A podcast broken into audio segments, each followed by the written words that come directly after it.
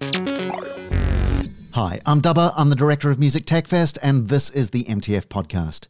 At our recent MTF Frankfurt event at Musikmesse, we ran the MTF Labs, which featured a diverse group of completely brilliant experts drawn from the global MTF innovator community. They created new concepts and prototypes around a range of themes and challenges and then performed with them on stage. And I spoke to Helen Lee about that on the podcast a couple of weeks back. Now, alongside that, we also ran what we called the MTF Pro Labs, our exclusive VIP Innovation Masterclass for industry executives, and not just music industry.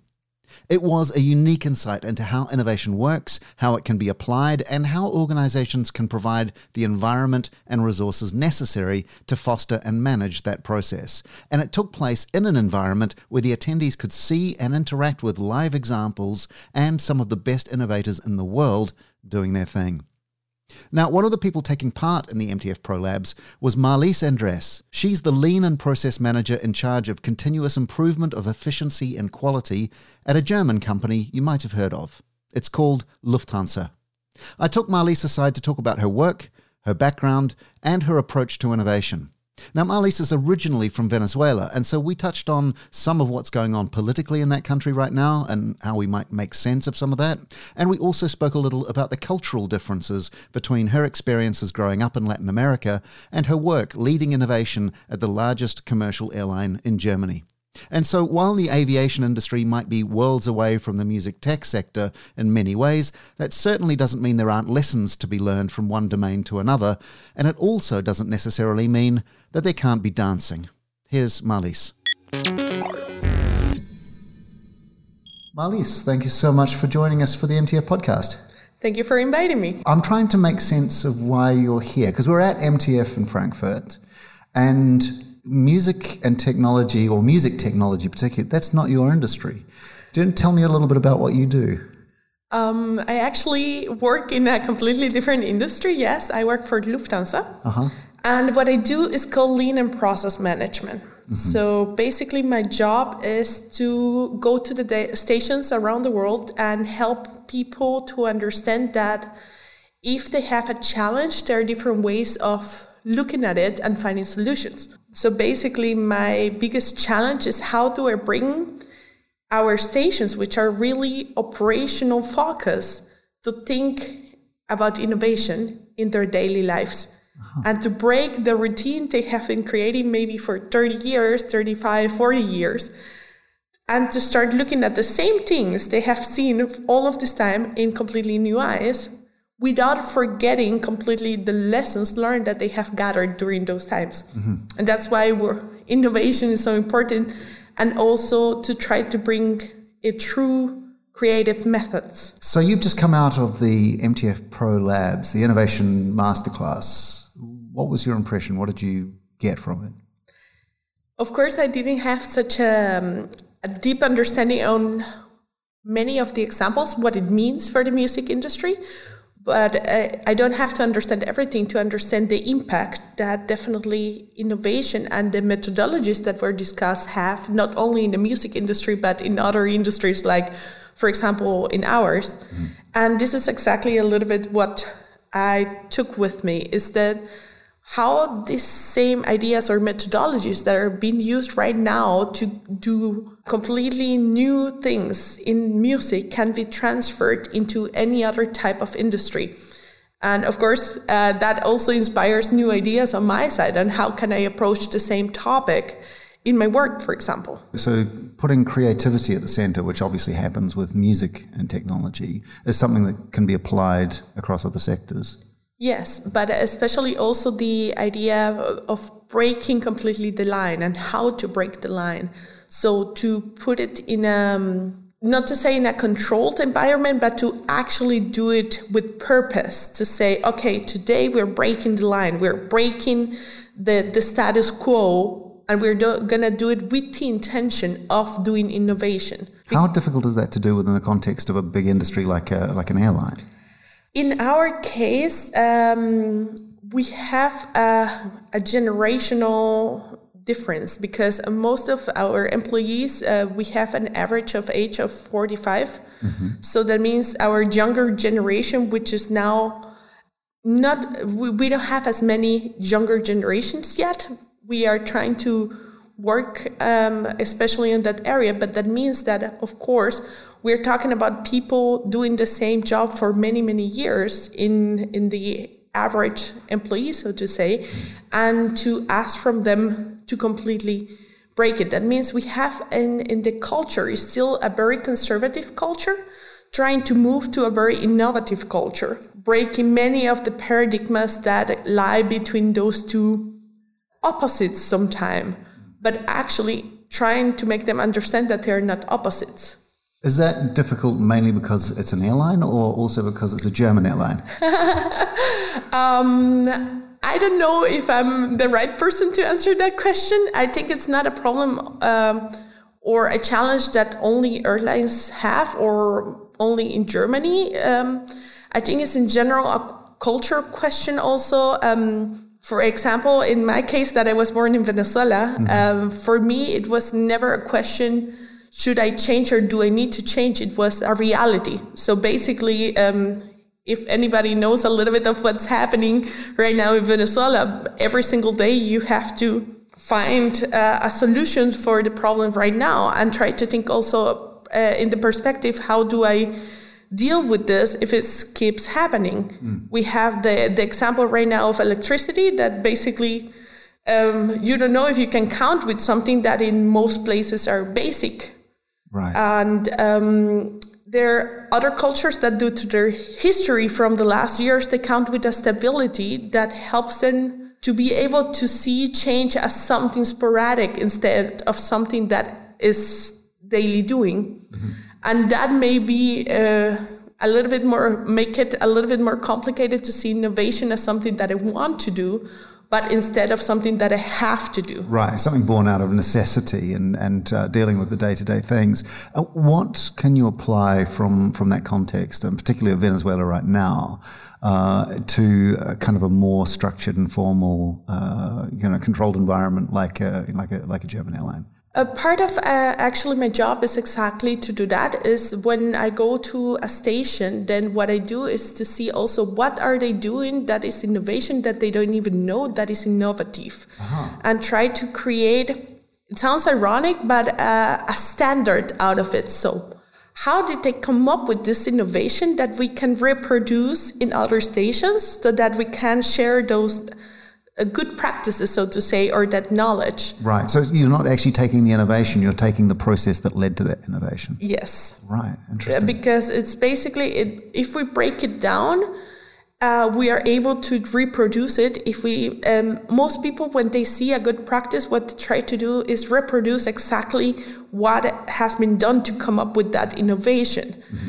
But of course, the reality in different places is completely different, or the resources you have, or therefore, in my experience, is easier and it has better result if you try to reproduce the logic behind it instead of the result. Can I ask where in Venezuela you're from originally? Um, Maracay is the city, uh-huh, okay. uh, but I lived many years in Caracas, in the capital city. Right, because I spent a little bit of time in Caracas, and okay. when I was there, people said to me, you know, you haven't been to Venezuela, you've been to Caracas. It's a different thing. There's a, there's something that is kind of unique about that. Can you just talk, tell me a little bit? About, I'm just curious what that difference is. Well, I, I think that's the same difference that you will find in any country between the main city and, and other cities. Um, we have regional cultural uh, characteristics that uh, differentiate one part of the country to another. Yeah. We have certain uh, cities that are definitely uh, bigger from from the amount of of um, inhabitants that it has, and this also, of course, influences the opportunities you have in those cities.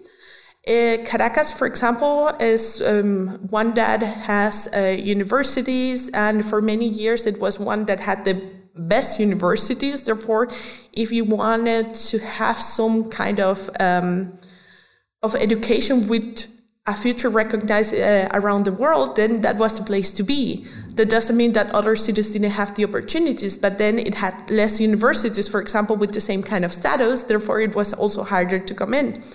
And most of the other universities were private, whereas in Caracas you had good quality of education, uh, public and public universities. Therefore, they were the, it opened other doors for people in general.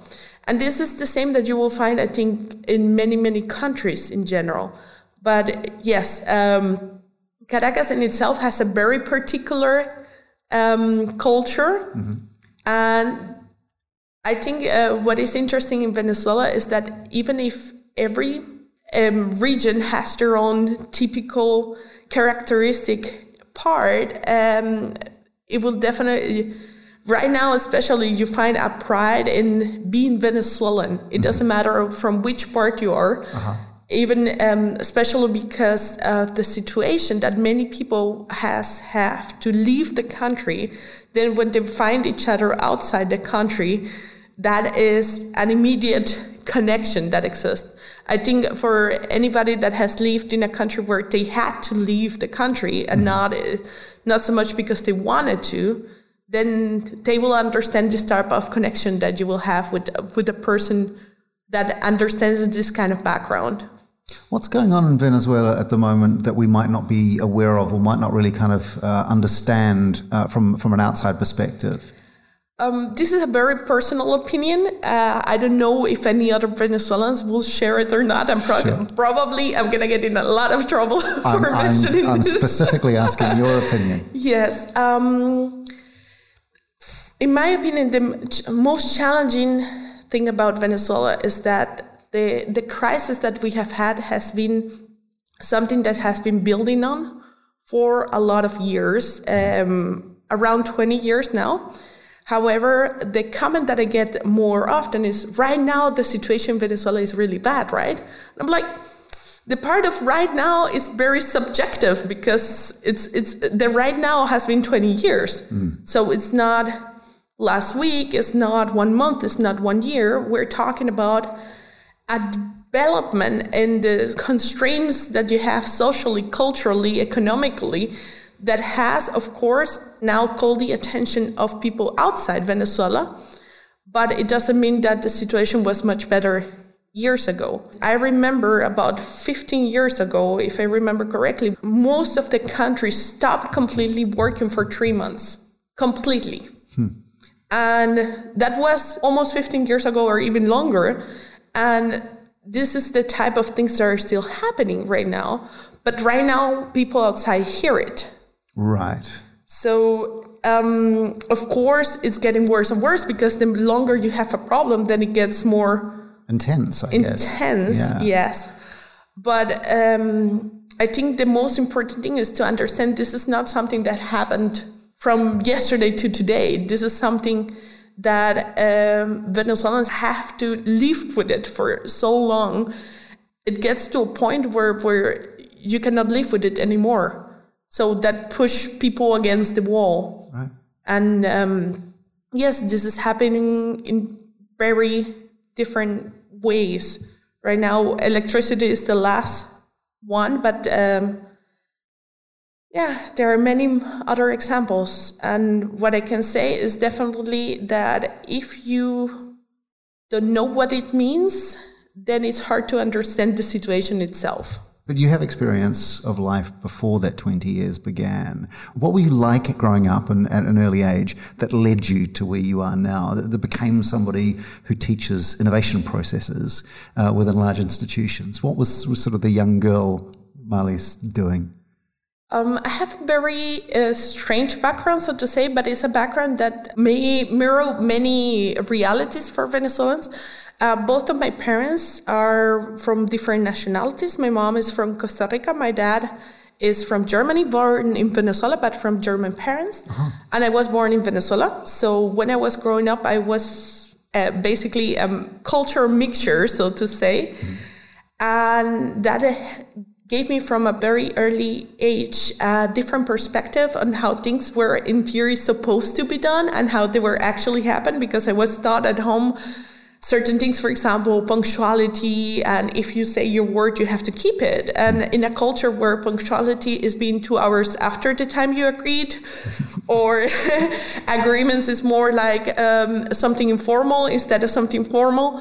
So basically, it was already a clash of, of values that made me understand that one of them is not necessarily right and the other one is wrong is basically if you mix both of them you can do something very interesting out of it and that has a lot of similarities with innovation so to say because it's about um, cutting with the strict rules of this has to be done this way you actually break those barriers and try to see the, the blank spaces like we said in the in in the innovation course that we just had is try to see in between the gaps that you have and how those different types of knowledge mix each other. For me, it was a huge um, uh, cultural crash when I came to Germany, which stereotypically is uh, known as a very innovative country with a lot of new ideas. And is that what I found is not that it's not there, but it's in a very controlled environment and very conservative environment instead of a flexibility that I was used to. It's where a rule in Latin America can be more interpreted instead right. of followed. Here, rules are to be followed. And these rules, of course, also mean that uh, you probably are going to be able to see things only through the eyes of this rule instead of challenging the rule. And with this, I'm not saying to go against the rule, but it's basically understand what the rule is trying to accomplish and understand can you do the same that you want to do with the rule in other ways.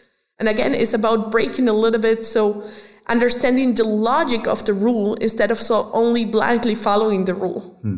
So at the end, you will have, if you understand the logic, you will still do what the rule wants you to do, but maybe in a completely innovative way.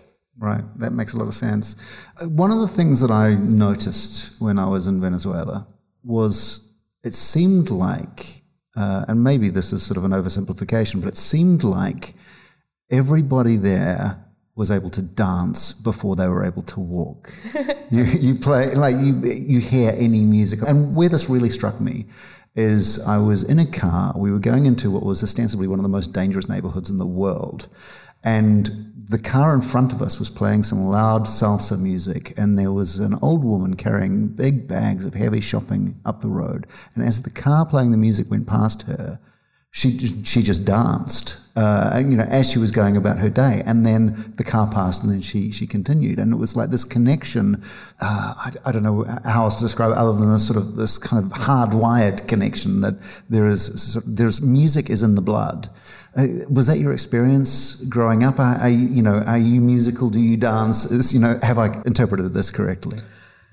Well, it's not my personal experience because I actually started dancing with 15. I remember it was uh, from my sister a party. I think it was her birthday party. Mm. And she had invited her friends, and one of the guys asked me to dance, and I didn't know how to dance wow. by that moment. And then I told him, if you teach me, I will learn. And basically, since then, I haven't been able to stop. So, honestly, what you learn is not so much about the steps, you learn about the passion behind the music. So, um, and I think this is something that you can, uh, any Latino will be able to relate. It's like you hear music and you feel the music instead of thinking about the music. You actually feel the beats and feel the movements and you let yourself go and this has been a challenge for example in germany where if i hear salsa here i want to dance salsa and then what i get is taught steps from a school that is based from uh, in New York, which is completely different steps that I know. And then they start telling me, it's like, you don't know how to dance. And I'm like, well, actually, what you're doing is following steps, yeah. not dancing, but okay. Yeah. so it's a very different definitions, I think, of what it means to dance to music. Yeah.